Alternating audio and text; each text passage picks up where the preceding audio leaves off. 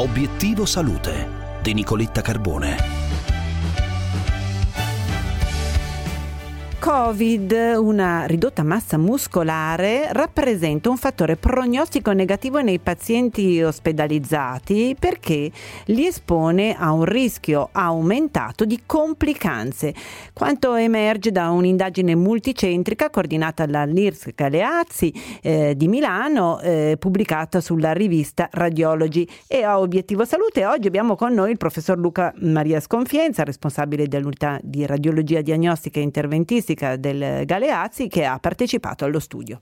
Questo studio ci ha dimostrato che nei pazienti che eh, sono stati ricoverati per Covid ehm, si è evidenziato come eh, una quantità di massa muscolare ridotta, quindi dei muscoli che fossero meno tonici, ehm, fossero assolutamente predisponenti a eh, un maggiore rischio di eh, entrare in terapia intensiva o addirittura di morte eh, in questi pazienti. Questo è un dato che già conoscevamo per altre patologie, eh, ad esempio noi sappiamo che i pazienti con una ridotta massa muscolare hanno un rischio maggiore di complicanze, eh, ad esempio dopo interventi chirurgici in ambito oncologico, ma questa cosa ancora non era nota nel Covid. Quindi facendo un'analisi delle TAC di questi pazienti che sono stati ospedalizzati nel corso della prima ondata eh, di Covid, siamo riusciti a ricavare questo dato che potrebbe essere molto importante e molto utile per i colleghi che sono impegnati in prima linea tutti i giorni.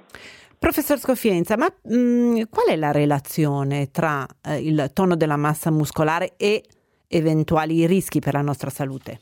Noi sappiamo che eh, il muscolo non è solo un organo che ci serve per muoverci eh, e mantenerci diciamo, eh, in stazione retta per camminare eccetera, ma è una serie di importantissimi processi metabolici eh, insieme anche al tessuto adiposo. Quindi eh, la buona salute del muscolo e una ridotta quantità di tessuto adiposo possono essere molto molto importanti per migliorare la risposta del nostro organismo a una serie di patologie. Quindi eh, pensiamo, come sta dicendo sempre di più anche l'Organizzazione Mondiale della Sanità, all'attività fisica come farmaco, quindi un farmaco ehm, gratis che tutti noi possiamo assumere eh, esattamente come il medico ci prescrive un farmaco per il mal di testa o per il mal di schiena. Quindi pensiamo a questa cosa ovviamente unitamente a una, mh, uno stile di vita sano, un'alimentazione corretta, evitando anche le diete scriteriate che talvolta ci fanno perdere massa magra, quindi muscolo e non massa grassa.